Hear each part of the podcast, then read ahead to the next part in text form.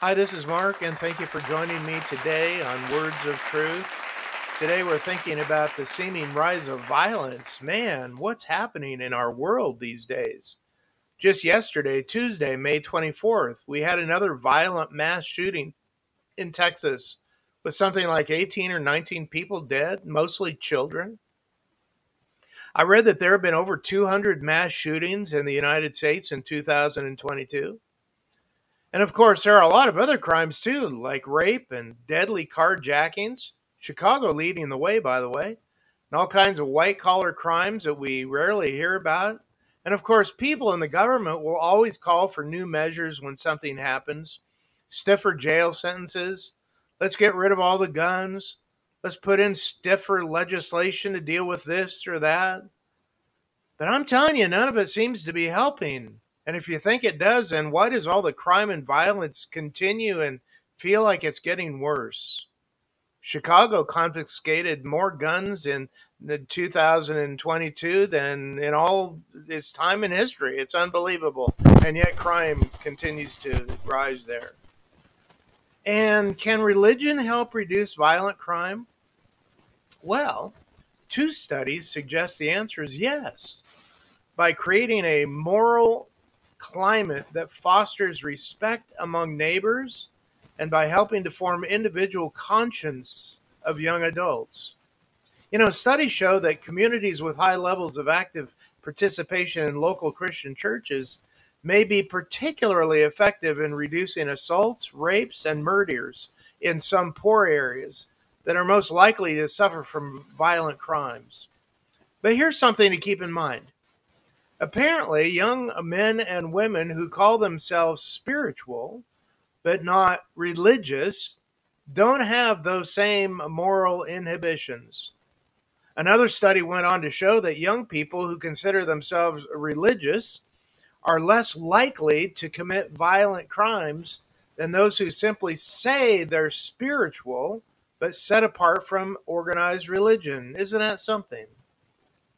A separate study analyzing crime and religion data from 182 countries in three states found violent crime decreased as greater numbers of people were religiously active in a community. The bottom line is that religious presence seems to matter in regards to violence and crimes in a community. Why is that? Well, because faith sets moral boundaries and therefore exerts a moral influence over a community. Faith builds social ties and instills meaning and purpose in people's lives. Faith counteracts moral cynicism and individualism that fosters criminal behavior. Two guys by the name of Ulmer and Harris explored race and the religious contexts of violence.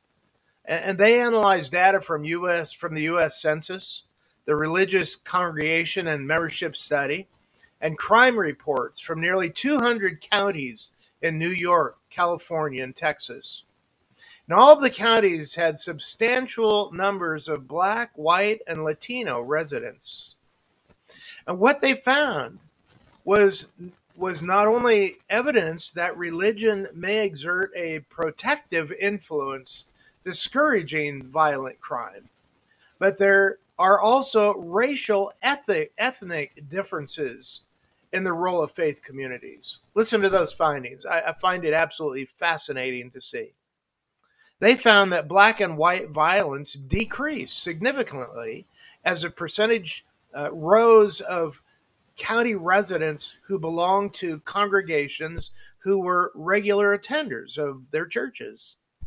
They found that black and Latino violence was lower in communities where residents belonged to similar types of religious institutions, indicating faith groups from similar traditions were able to exert greater influence on community values when they had a significant presence.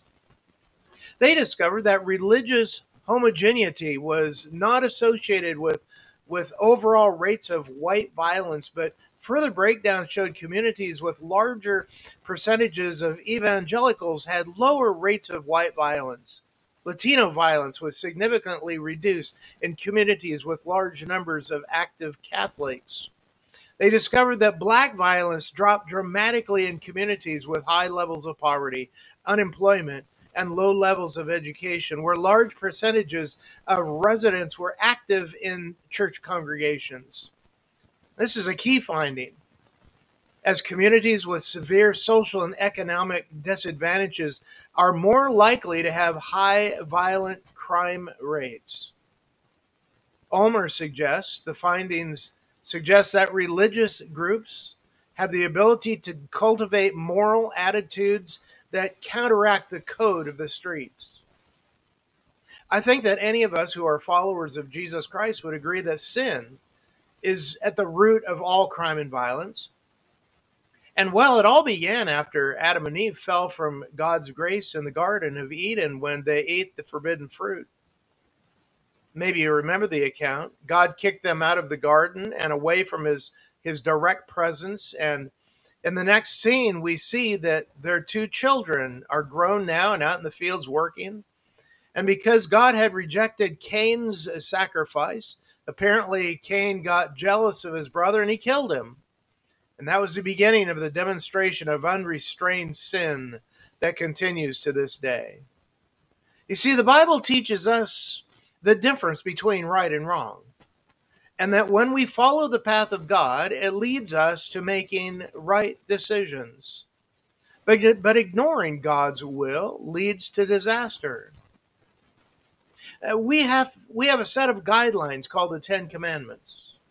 These used to be displayed on the walls of every school in the country. I know they were displayed in my school until one school in the United States took them down, declaring that they were offensive to some non religious students and that they clearly displayed religious values. My answer is that, yeah, they did display religious values. But why on earth would anyone not want that? I mean, let's think about it. Thou shalt not kill. Honor your father and mother. Do not commit adultery. Do not steal. Do not bear false witness. Why why wouldn't anybody not want those values for their children? why wouldn't anyone not want to be influenced by that? You see, that's why they're being removed because they're reminders of God's eternal, universal standards of good and evil, right and wrong, and they're being removed because God's law is being pushed out. Because as nations, we've been taken for a ride down a road where we flaunt our sin and openly rebel against God on every front. Maybe we don't want to be reminded of it. The powers that be are terrified at the prospect of people waking up and demanding a U turn. These men and women in government know their schemes don't conform to the law of God, but they don't seem to care. In fact, far from remorseful at the wicked folly and destruction they're leading us uh, headlong into, they're intent on forcing all mentions and reminders of God and His law right out the door. Well, fortunately for us, regardless which direction society as a whole decides to let corrupt, godless politicians and bureaucrats take over our land, we know that God is still sovereign and on his throne, and we know that he has given us the Bible as his perfect revelation of his character, our history, and our hope. If our final hope were in America and Canadian politicians, being and remaining a Christian nation that honors God, we would be in despair. But since our hope is secure in Jesus the Messiah, the atoning sacrifice of his sinless blood on the cross and his death and burial and resurrection, we do not despair. It's a dark day for Canada and America and the world. But we know that God has already written not only this chapter and the final chapter, but all of the chapters in between. In short, these haters of God and lovers of self may have removed a monument of God's law in our schools, or they may have outlawed our students from praying over their school lunches, but they will never remove God's law, God's word, or, or the Holy Spirit from our hearts. The Bible tells us, Blessed are those whose way is blameless, who walk in the law of Yahweh. Blessed are those who keep his testaments, who seek him with their whole heart, who also do no wrong, but walk in his ways. You have commanded your precepts to be kept diligently. Oh, that my ways may be steadfast and keeping your statutes, that I may not that, that I shall not be put to shame, having my eyes fixed on all of your commandments. I will praise you with an upright heart when I learn your righteous rules. I will keep your statutes. Do not utterly forsake me. How can a young man keep his way pure? By by guarding it according to your word. With my whole heart I seek you. Let me not wander from your commandments. I have stored up your word in my heart that I might not sin against you.